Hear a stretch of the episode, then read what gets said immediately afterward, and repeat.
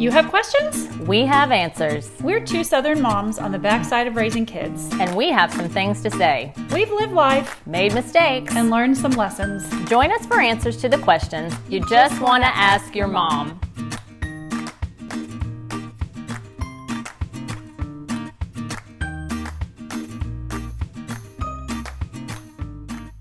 Hey, welcome to another Just Ask Your Mom podcast. I'm Bonnie Blaylock. And I'm Renee Sproles. Well, Renee, you always encourage parents and families to build a strong foundation with what they're given.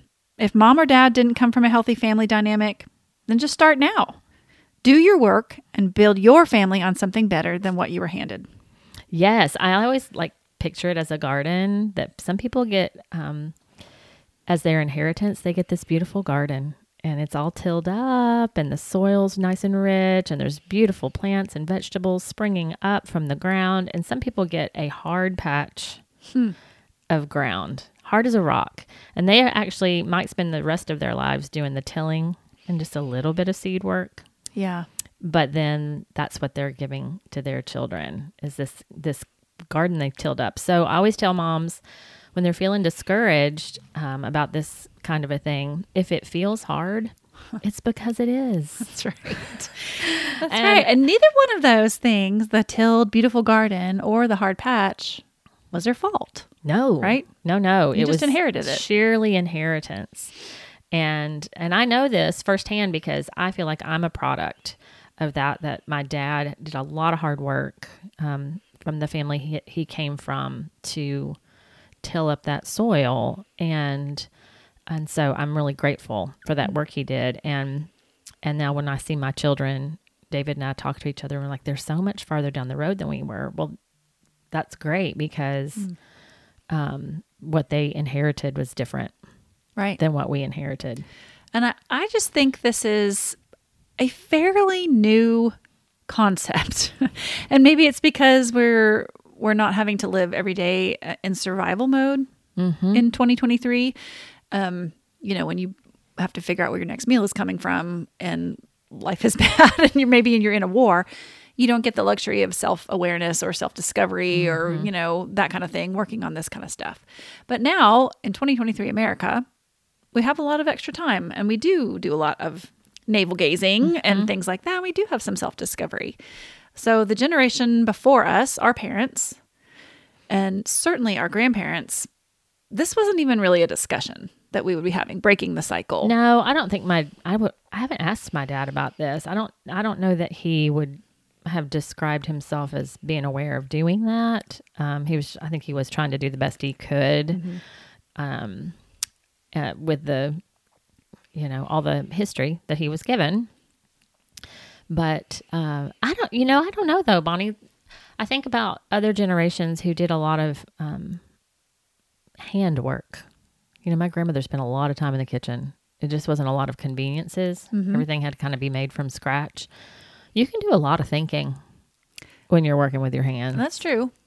and so i wonder Or when you're out in the field, plowing a field. hmm I wonder. I, I can't ask her. She's gone on to Mm-hmm. be with Jesus, but I wonder if she she reflected on those things. and Just kind of sifting through memory and how you want to do things a little different.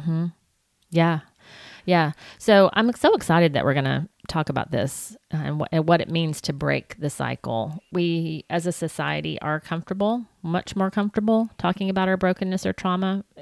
Yeah, for sure. That's another. That's another element of my Mm-hmm. my parents' generation. Like, it was a badge of honor to not spill all your Right. stuff out to everybody. Right. That was well, you're kind going of to be private. Everything's yeah, it's kind of private, rude. in private family business. right. Things that shall not be named, and you just sort of stuff it. Yeah. You don't spill it all over everybody else. But we don't do that today. It's everything's way more public and way more Yeah. mental health is something that a lot of people talk about now. And that's a good thing. It is a good thing. And we've got this whole episode where we've talked about adverse childhood experiences, and that really does factor into this conversation. Right. If you don't know what that is, back in the 80s, there was this big study and they looked at 10 different factors. You can Google it and take a little short quiz. Um, things that actually adversely affect a kid throughout their entire life um, their health outcomes, their relationship outcomes, their propensity toward a lot of things drugs, suicide, addictiveness, um, promiscuity, heart kinds of things. disease, Yeah. diabetes, Yeah. a lot of things. So we're not licensed counselors, but we are 50 somethings and we have gone through some counseling ourselves and we've lived through quite a few seasons of life. So we know some stuff. Right. So take that for what it's worth. We're just going to lay that little carpet out there. This you. is just ask your mom, not just ask your psychiatrist or just true. ask your counselor. right. Just bear in mind. So, okay, what does it mean? Let's just say, what does it mean to be a cycle breaker? Well, a cycle breaker is someone who recognizes harmful or maybe dysfunctional traits in the culture of their family and decides no more. I'm going to discard these traits and trade them in for something different. Yeah. So maybe your family coped with stress or loss by abusing substances, Okay. um, even just uh, overeating, you know, eating for comfort. Maybe it was normal to fly off the handle at someone in the name of expressing yourself, but then you never circled back to repair or apologize. Yeah, maybe just the opposite. Maybe your family had a pattern of retreating or withdrawing if there's a conflict that came up, leaving totally unresolved issues and feelings of abandonment. Yeah. So every family has its own fissures, its own learned or inherited ways of behaving. And a lot of times we don't even know we're doing this until somebody points it out to us. Usually, Spouse. your spouse who did not right. learn to cope in those ways and go like, "What What are you doing? are you doing?" yes. so when we know better, you know, we can do better. Mm-hmm. Hopefully, we're open to that and being a little bit teachable. Mm-hmm. Um, so we all have those internal voices. We've talked about that on here a lot that shaped us. Um, like it or not, intentionally or not, by we were shaped by our caregivers. So if our parents frequently shamed us for our behavior, our little internal voice is likely to be critical, whispering things to us like, "You're not worthy. You're probably going to fail, or you're a bad person." Right? Right. And then on the flip side, there's the positive side of that. You know, um, one thing my dad said to me all the time was, You can do it. You can do anything you put your mind to. That was a voice I heard in my head when I would face like a challenge at school or something. Which would be something obviously you'd want to pass on. Yeah. To your own kids. Yeah. So here's the important part. If all that happened is like you just heard maybe some bad stuff from your parents and you had this voice in your head, um, you could maybe you could correct the voice, maybe. But we carry around these messages known as lies and we let them influence our behavior and our relationships in big and little ways. That's a question I ask myself all the time now. What lie are you believing? Mm-hmm. What lie are you believing about this? Yeah. When you get stuck or when you feel like you're spiraling into something or some kind of, um, I don't know, emotional deregulation, that kind of thing. Absolutely. Get- Yeah. learn to pause and ask yourself that question. And and you know it it's gets uncomfortable to sit in the quiet and wait for the answer. I get that, and I a lot of people don't want to do this. But can we just say to you, if you're in your 20s or 30s and you're listening to this, for the love, really? will you please? Life will go so much better for you if you start doing this now. Don't wait another two decades. Please, please don't. Yeah. We- If you know better, do better. Yeah. So do it earlier. The Do earlier, the better. Earlier. And I know you're maybe not as self aware when you're, you know, super young or whatever, but there's those other people who are aware around you. So listen to them. Listen to what listen to the voices that they are telling you and maybe the expressions on their face when you're freaking out about something over the top that's not worth freaking out about. hmm So that cuz that's the deal. When we become parents, these messages inside our own heads get louder. This is because and, and maybe you're not aware of this yet, but young moms, think about this. Our children trigger our own childhood wounds, especially the ones who are most like us. Uh, there's a lot of moms who talk about moments of mom rage, the times that seem to whip up out of nowhere, and before we know it, something small has set us off and we become yelly and out of control. It's like a two year old having a tantrum, but you're actually an adult. Right. Right. You're supposed to be teaching emotional regulation and you've temporarily lost your mind. or at least it sounds that way. feels that way. A lot of times it feels that way. Um, and you know what they say? If it's hysterical, it's historical. So look at yourself when you're like over the top, angry or sad or whatever with your child, and think about that message. Oh, this is triggering something in me. Where is this coming from? I've talked to David about this um, through the years, and he said uh, for men, this is really true um, with a lot of young dads he's talked to when their sons. They freak out when they see a weakness or a character flaw in their child that they know is in themselves. Yep. And they come down really hard Yeah. on their on their boys. And you don't want to do that. Right. You're passing on that voice in your head. That's it. You don't want to do that. Uh, so you want to be aware. Yeah, get curious. So when your teenager huffs into the room, throws his backpack on the floor and his jacket, and he's griping about his stupid homework, and all of a sudden you're in his face about his disrespect and his attitude and the look on his face that conveys contempt. Where did that come from? You're being triggered. yeah. If you can take a pause moment and say, oh, whoa, whoa, whoa, whoa, whoa, like, what is the lie that I'm believing here? What is it in my kid's demeanor right now that is causing so much turmoil in me? Mm-hmm. Is it really that big a deal? Because a lot of times your spouse, and at least in our house, I would be the one who might be triggered by something. You're spending most of the time with the kids, right? Yeah. yep. And my husband could come in the room and be like, and be that person. Like, hang on just a second. We're going to go in the back room and talk about things. And he would be the one to be like, why are you so upset about that? Like, really, it's just a backpack. Perspective. Yeah. Get some perspective and give you time to count to 10 or breathe and de escalate. And then you kind of talk about it later. Where do you like, where does that come from? Mm-hmm. And then now you've got two problems because now you have a voice in your head that's likely going to tell you, oh, I'm a bad parent. yeah, look what I just did. Look what I just did. Um, I'm never going to learn. It's always going to be this way. And my kid is also bad or lazy or disrespectful, fill in the blank. And, you know, you feel like you're undeserving of grace and forgiveness. And you probably have a hard time drumming up those feelings, those emotions for your own child. Yeah. Yeah. So now it's double. now you've heaped on double. and your kid doesn't know. They're just a kid. They're just trying to make it in the world, right? They're just trying to figure out I I had a bad day and I really do have stupid homework. Where did that come from? And now they've got some resentment built up towards you and a whole nother relationship thing that needs to be repaired. So it kind of spirals and escalates, right? So these battles that we refuse to fight in ourselves, if we refuse to look at ourselves and figure out where all this stuff is coming from, the battles that we're refusing to fight, our kids are going to have to fight. You're just passing it along.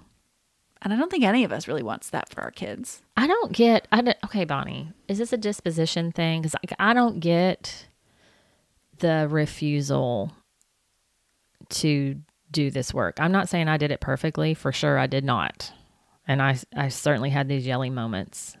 But I took a hard look at myself with the urging of my husband. It was at his urging because I was I was not willing. I was not a willing participant. Going, oh yes, Renee, let's get you some help and learn to um, emotionally regulate and figure out why you're so depressed and anxious.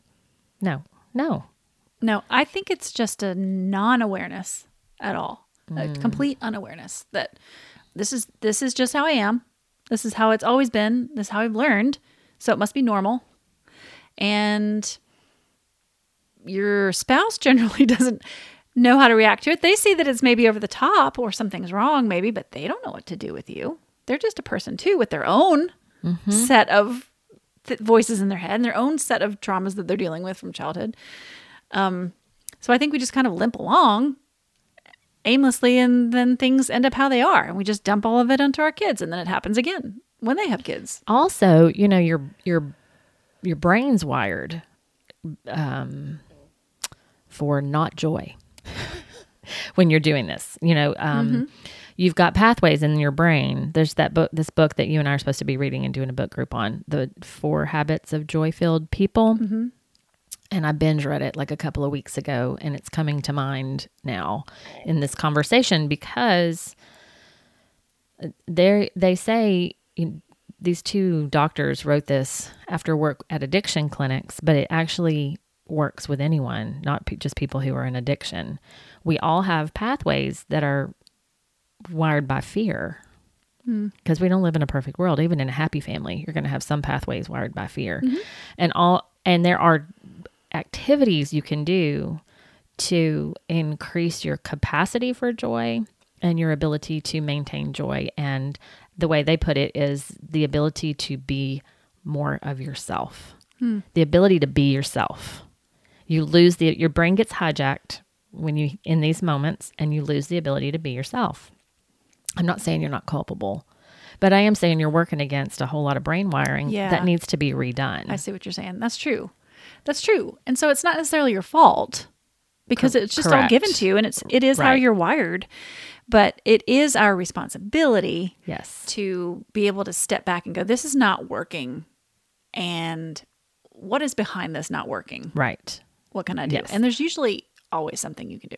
Absolutely. So, just in the in the best of circumstances, you're going to do this for one another, husbands and wives, from a place of love. I love you. I want what's best for you, and I want I want us to grow together. And and ideally, you do it together. You both get some self discovery. Mhm. If it's not a spouse, it's a close friend. Mm-hmm. I mean, be honest with some people and tell them what you're really feeling. You know, Like, I Mm-hmm. lost it today. I lost my mind. And I don't know where that came from. And have somebody sit there with a cup of coffee with you and maybe walk you through that. Mm-hmm. You could ask Jesus. Yeah. That's the question he wants to Or answer. just sit there with somebody and y'all just sit and listen to Jesus for a minute. Mm-hmm. So uh, let's talk about timeouts and curiosity because I think that this was one of the best things I did. Um, I did not do it all the time, but when I did it, I feel like it was one of the best things I did. And that was put myself in a timeout. Yeah. I wasn't as curious as I should have been, but I did know, like, well, you better just step away.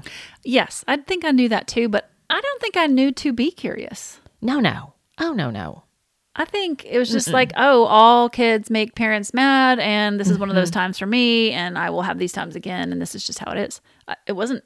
I didn't have any curiosity. Right, right. Not until for me, not until it hit the tipping point where I was so miserable. yeah. It was like, okay, now this is like kind of bled out into every air, corner of my life, and this is not good. Yeah. But yeah, so so yeah, put yourself in a timeout and get curious. As we already said, this has come up like three times already. Get curious. Yeah. So I guess in that case, it would have been like, why are you so angry? Wh- what is the lie you're believing? Which is the question mm-hmm. you said at the top. Mm-hmm. Um, maybe it is something you were taught, you know, from the time you were a kid. You don't have this situation under control. Mm. That must mean you don't know what you're doing. You're failing. You're bad. Mm-hmm. And that comes out in angry which anger is never anger, right? We've talked about this before. Uh, it's usually fear. Oh no, a fear response. I don't know what I'm doing. People are going to know that I'm failing at this. I'm not doing this right. And then you cascade into, oh no, they're, they're going to end up in prison someday and it's all going to be my fault. Silliness. Yeah, None, of, none of which is true. Um, so, ladies, gentlemen, put your hand on your heart and remind yourself in those moments I am the adult. I'm safe, I'm worthy, and I'm allowed to be gentle and compassionate to myself. Yeah, quiet those voices that by now are screaming, What a bad parent you are. Counter them with the truth. You're worthy of love now, and you were worthy of love as a kid, and your own child is too. Just tell yourself, This is my child, and I love him. He's having a hard time. That reframes that situation from the tantrum or the attitude being some kind of a personal attack on you to being a situation where you can love them as the adult and help them express their needs. and responding in in love and in patience. And no, we're not going to do it perfectly. So just no, you're not always going to do it. And that's what the forgiveness, re- repentance, forgiveness and restoration podcast is for. right. Right. So really it's just taking this time out and the breaking of the cycle is you're just taking yourself out of autopilot and getting curious for a moment and telling yourself the truth. yes. Replace the lie with the truth. That is what I wish I'd done at 30. All right, now let's talk about some generational static cling. What do you mean about by that, Bonnie? I love that phrase. Well, it's just how biology works. For about five months while you're in your mother's womb, she's carrying all the eggs that have, have developed in your ovaries. So your mother, in effect, is gestating her own grandchildren. and we That's know this from epigenetics, right? it's so interesting to me that so if there's stress or trauma during that time, if you are living through war or hardship or great stress, then her baby and the eggs that baby's carrying are constantly bathed in cortisol and adrenaline, and that DNA can actually change. That's crazy. It is crazy. That's changes in those gene expressions, or um, it's not not exactly a mutation, but it's just maybe turning a gene on or off that wasn't before. So things like malnu- malnutrition, exposure to chemical toxins or drugs, toxic stress before birth or in early childhood, those are not forgotten. They're built into the architecture of the developing brain. Yeah, not crazy. Yeah. So in Exodus 20, 5 through 6, God says, I, the Lord your God, am a jealous God, visiting the iniquity of the fathers on the children, on the third and fourth generations of those who hate me, but showing loving kindness to thousands to those who love me and keep my commandments. This is so cool to me because some people translate this as curses. You've heard that maybe. Curses going to the third and fourth generation, but blessings being bestowed for a thousand generations. Right. So this was one that was a head scratcher for me for a long time. And this makes sense to me, this explanation. It's not that God is vindictive in punishing children for the sins of their parents. What if it's just a statement of how biology works? Yeah. That this trauma from birth or from pre birth and your genetics changing, it's affecting how you are coping. Mm-hmm. You're coping like your mother coped, like your grandmother coped before you. It's just the generational things that we're passing on. Our nervous systems are storing those traumas because that's how they're meant to function to keep us alive. Our brains keep a record of threats or perceived threats, so we'll notice them the next time we see them and know to run and hide or protect ourselves. Yeah, there's a couple of great books for you readers out there that really explore this more. Um, van der Kolk's book, The Body Keeps the Score, is a good one. So, um, so think about this example. We were just talking about this at lunch today. Mm-hmm. If you have two young children and one of them turns four and is diagnosed with leukemia, that's a trauma to the whole family. And everything in your mama system is now attuned to your child's survival. Fast forward a couple of years, the four year old is now six and doing well. But the younger child, who was two at the time, is now about to have her fourth birthday. And you can't understand why you are so on edge. Your entire nervous system is wired to panic when that kid turns four because of what happened to your first child. Yeah. Isn't that crazy? So, but we had an episode a while ago, parenting when you've lost your mom. Danielle Cunningham and I having we lost our moms at early ages. And we're pre-wired with that trauma so that when our kids now are approaching the age that we were when we lost our moms, and this totally happened to me. We may be emotionally set off by things that we see in our kids. Maybe it's like we see them doing things that we didn't get to do with our moms. And so all of a sudden we're we're just emotional. I'm going to fly off the handle at stuff that doesn't even mean anything. And if I'm not aware of that, if I'm on autopilot just doing that, well, I'm doing some damage to my child. But if I can step back and be curious and go, hey, where's that coming from? Um, it might dawn on me, or a friend or my spouse could point out, could it be that your child is the same age that you were when you lost your mom? And that's like bringing back up all that sadness? Well, yeah. You think? Yeah. That was such a great episode with you and Danielle. So many light bulb moment, moments for me listening to the two of you um, describe that. Um, it makes so much sense to me. And then another book that's really great in this um, in this area to help you kind of understand what's going on inside your own body is Dr. Bruce Lipton's The Biology of Belief. Unleashing the Power of Consciousness, Matter, and Miracles. It was um, updated for a 10th anniversary in 2015. And Bruce Lipton is a cell biologist, and he explores the connection of the mind and, and its influence on our health and well being. And that this is really cool because this conversation can take you to a place that sounds very fatalistic, you know, where it's like, oh, well, it's just Right. This is the genes this that I is what I have and it's no good. He's like, no, no, no. Actually, that is that's the opposite of the conclusion he draws in the end of the book.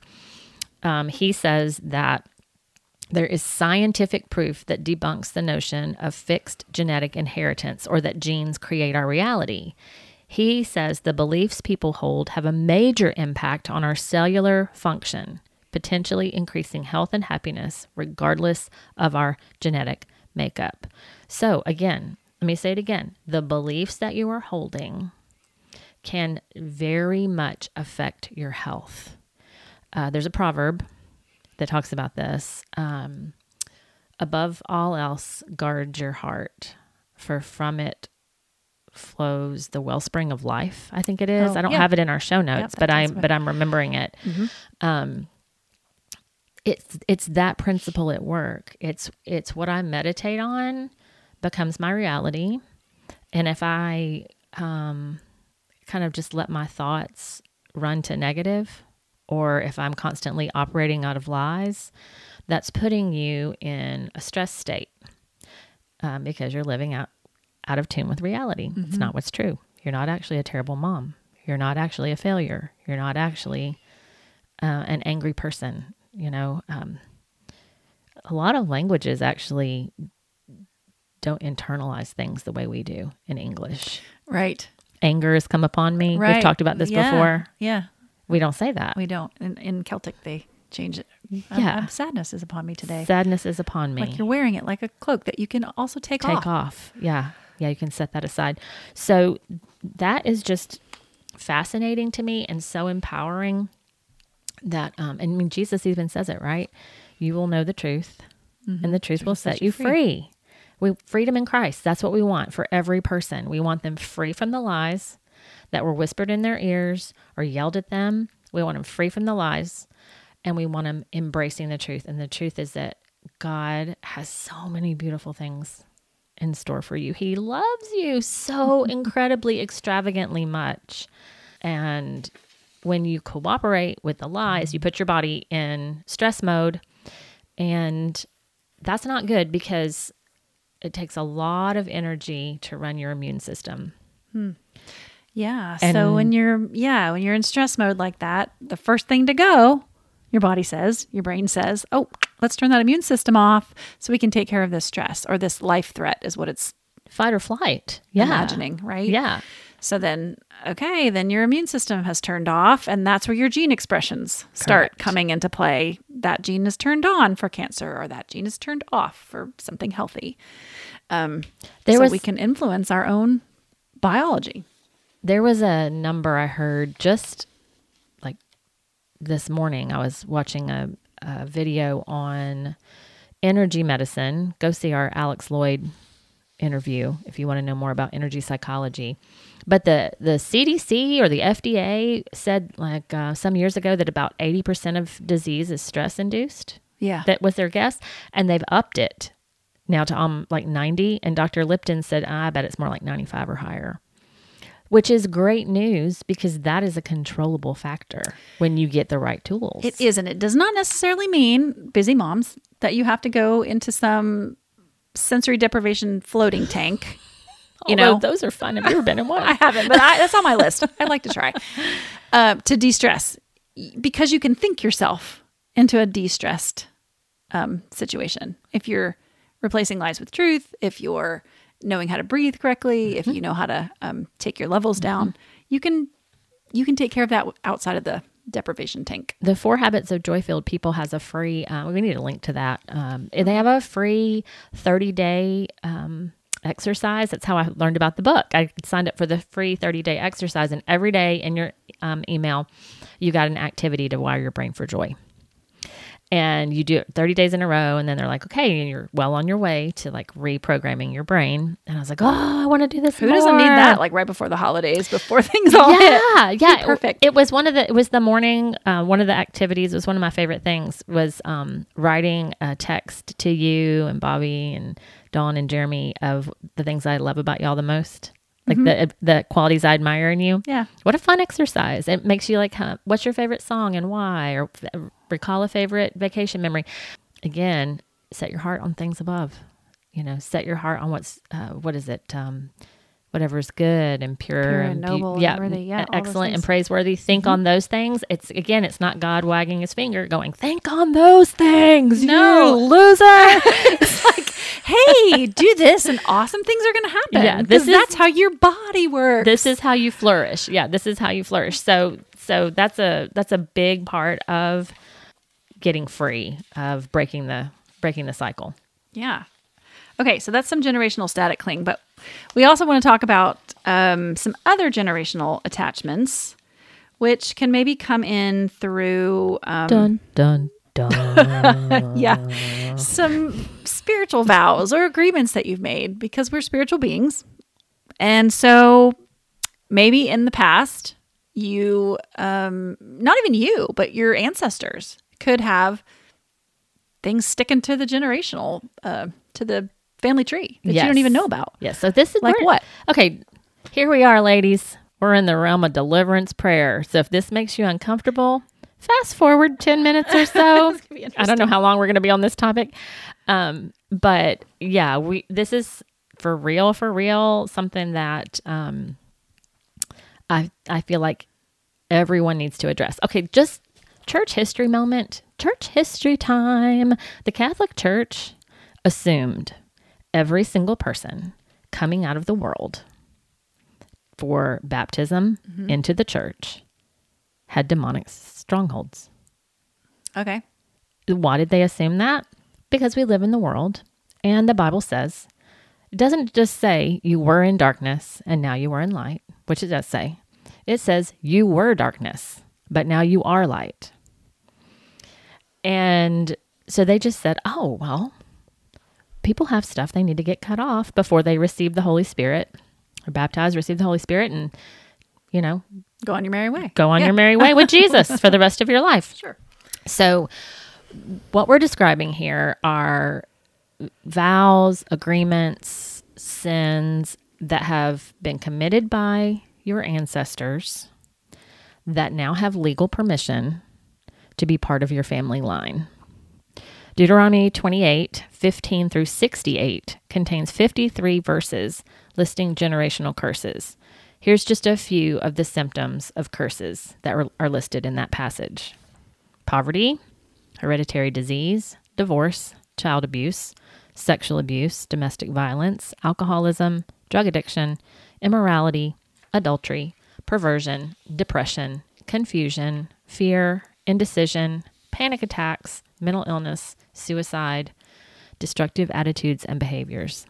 Each of these can be, but are not always, the result of a generational curse, and most have their root in idolatry and sin. So here's the deal there's three ways that you can have um, demonic attachments in your life generationally, as just described, by sins committed against you.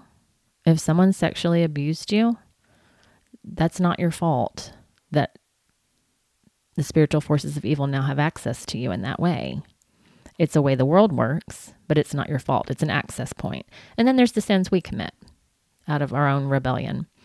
So, So I think we've all heard things at family reunions or at the holiday table. Oh, you know, that just runs in our family, right? There's always alcoholism.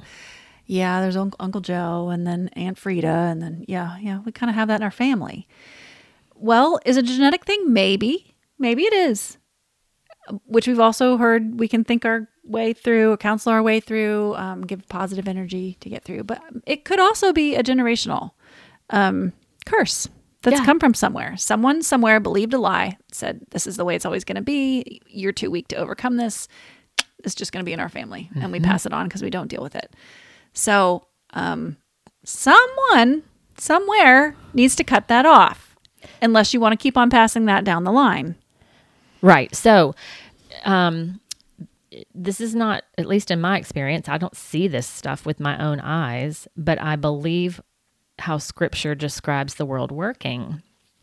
And in Ephesians Five, where it's talking about family relations and how wives treat their husbands and how husbands treat their wives and how children are supposed to interact with their moms and dads. Right after that, Bonnie, Paul's like, and oh, by the way, let me talk about the spiritual forces of evil in the mm-hmm. heavenly realms because our battle's not actually against flesh and blood. After I just told all y'all how to get along, our battle is against the spiritual forces of evil that seek to destroy our lives. And so this is a reality, and there is freedom available uh, So, from this garbage. So maybe you don't know which one it is. That's what I'm saying. And I, I don't. just- I can't see a demon trailing around. If I saw Yeah. a demon hang like shackled to my ankle, don't you think I would want to go get rid of it? Yeah. Spray some raid on that baby. But Or something. but torch it. yeah, torch it. But if you don't know which one it is, or maybe you're thinking, okay, this is a little woo woo. This is, I've never heard this before. This is weird. What would it hurt if that's something that's in your family line that could potentially be passed on to your children? Wouldn't you do anything that you could to get rid of it? What And- would it hurt? And to- I don't. Did we just get really mad at the Catholics? Like, why did we? Why do all the Protestant denominations not do this? Like, we're just going to be anti-Catholic, so we're not going to do this deliverance stuff before baptism because it seems super pragmatic to Yeah. me that you would not want to be dragging this stuff with you. A backpack full of rocks, walking with Jesus. yeah. So yeah, lay it all down. So uh, there's tons of great resources on this. If you're curious, Neil Anderson has a series called The Bondage Breaker. There's a little booklet you can get. It's got some checklists by categories. Yeah. places that might there might be strongholds. Everybody's got unforgiveness. Mm-hmm. Surprise, surprise. Yeah. So you're gonna have a stronghold of unforgiveness somewhere. But then there's um other categories. It's just helpful checklist, and then you just walk through it, ask God to reveal to you what do I need to disagree with Right. If that's been passed down to me. feel like you're feeling stuck or you just can't get out of this mode that you're in or the, the, the depression won't lift no matter what you've done, it's worth just walking through that list. You might be surprised. Huh. Well, I never thought of that particular window or that particular area as, you know, something we did at a slumber party when I was 10 might actually have meant something. Maybe I can get rid of that. Oh, just do it. Like if you've got family members, you can ask. Oh, wait, three different uncles committed suicide. Yeah, what oh, is that? spirit of death? Get out. Get out. So to me, it's just a triage question, and it's a real good triage triage question, Bonnie. When you said you feel like something's intractable, if it's feeling like I've been really working on this and this mm. is not lifting, I'm I'm running the play I'm supposed to be running and it's not lifting. Hmm, it's worth. It's just part of the triage. Right. Could it be that? Maybe uh, it is. I mean, maybe. Maybe not. Listen, I'll just say it was for me. It was part of mine. Hmm. I went and did this, and I was like, "Well, you were there. Hmm. what was your perspective, Bonnie?" What about that there were strongholds and things? yeah, Yeah. and and that there was stuff there when we went digging around. Yeah. Right. So I think I just as a Christian, as a believer, if you want to just sweep your sweep your house clean, I- mean, who wouldn't want to do that? Why- It's it's not fun. Did I dread it? yes. Yes. was I tired afterwards? Yes. But it wasn't terrible. No, no. Wasn't and I was so grateful that I did. I came home and told my kids, "I'm like, you guys, I raised you with all this garbage. I was dragging around this sack of stinking garbage, trying to be a mom to you." And I no, I, if I could go back and tell my 30 year old self to do it, I would. Yeah. Best time to plant a tree was 25 years ago. The next best time is today. So we planted that tree. Yeah. It's coming up. Actually, it's coming up on a year. My year anniversary Oh my goodness. When I did that. Seemed like it was that long ago. If you're interested, send us an email. We'll hook you up. yeah, we will. I got some great people who can help you do that. All right. So I'm just encouraging you to choose life and choose blessing. Um, Deuteronomy 30, 15, and 19 says, See, I have set before you today life and good, death and evil. I call heaven and earth as witnesses today against you that I have set before you life and death, blessing and cursing.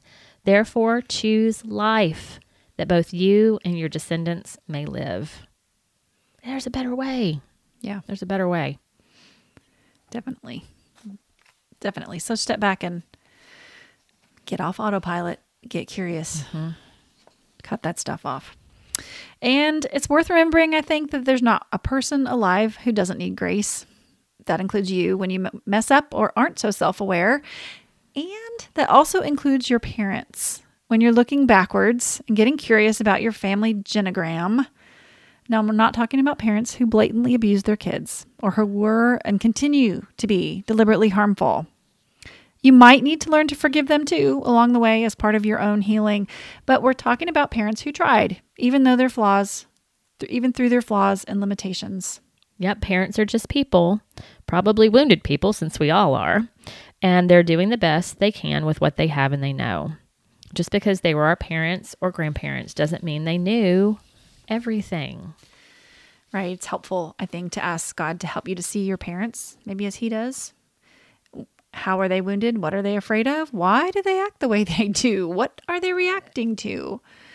Um, maybe they should have known better when we were kids, but often they didn't or they couldn't, and they make mistakes. So, a lot of times it's easy for us to see what they lack, but we might not see what they overcame. Just because they didn't break all the generational curses didn't mean that they didn't break any. We don't know That's what right. they did or didn't do. That's right. You can't. I mean, you. I guess you could. If you had a good relationship, you could talk to them about it. But it helps me a lot to. That's what I love about discipleship is when we do the testimony day at the very beginning of a new discipleship group. You do like your little thirty minute five God moments. Mm-hmm. You know, this happened, but God. This mm-hmm. happened, but God. It gives you such context for how people react. And if you do it with your friends, it's so worth doing with your mm-hmm. parents. If you have the ability to do it, we're getting to the age where we're not Yeah. our, our friends' parents are passing away and they can't ask anymore. Right. And so if you can ask your parents that, wow, what a great conversation that might be. yeah. That if you have that relationship, yeah, do that. Do it. And Maybe you, this holiday. that'd you might you might find like an actual um just another level of love and respect for these people who really overcame more than more than you knew. Right. I think it's really easy for us to love forward onto our kids. We're just kind of wired that way. It's less easy sometimes to love backwards onto our parents and those who came before us. But um, it's it's worth remembering that they're just people too. They're just trying their best too. So I remember one time I asked my mom, So, what was it like raising three kids and starting a business out of your garage? Um, and like 80% of small businesses fail. So, like, how stressed were you? she was like, Oh my goodness, we prayed all the time. We prayed every day for God to bless the business and for us to be, you know, good stewards of it and all that. Well, I didn't know all that was going on behind the mm-hmm. scenes. I was just living my life, right. watching the chocolate chip cookies show up on the countertop. Yeah, being mad week. that she didn't buy you the Jordache jeans that you wanted. no. now you know why. Now I know why. That's right. That's right. And I'm grateful she did that actually. And no Barbies. Thanks for that too, mom. But but seriously, that was a, such an enlightening conversation because even as a grown adult, having raised my own children, it, it was just starting to dawn on me like the pressures they were under and the and the things they were juggling and what they were doing for us. And um, I think I think that's probably the hardest people we have that in our lives to think of as other people, as our parents. Right. I don't know what we think of them as. I know. There's some alien breed or something, but I, I know, and you can't. Why is it that you can't transplant yourself? Because you, if you have kids too, you know you're just a person, right? You're just trying to figure it out and wing it the best you can, but you can't put that back on your parents. Right. They're supposed to know it already. so yeah, I love that phrase. Kind of nuts. You got some great phrases in this episode, Bonnie. Love backwards and forwards. Mm. Do it. That's Yeah. that's part of breaking the curse. It is. It really is. And if you can, if you can forgive on top of that, even better. Love never fails. It never fails. Somebody wise said that. So good. That's right.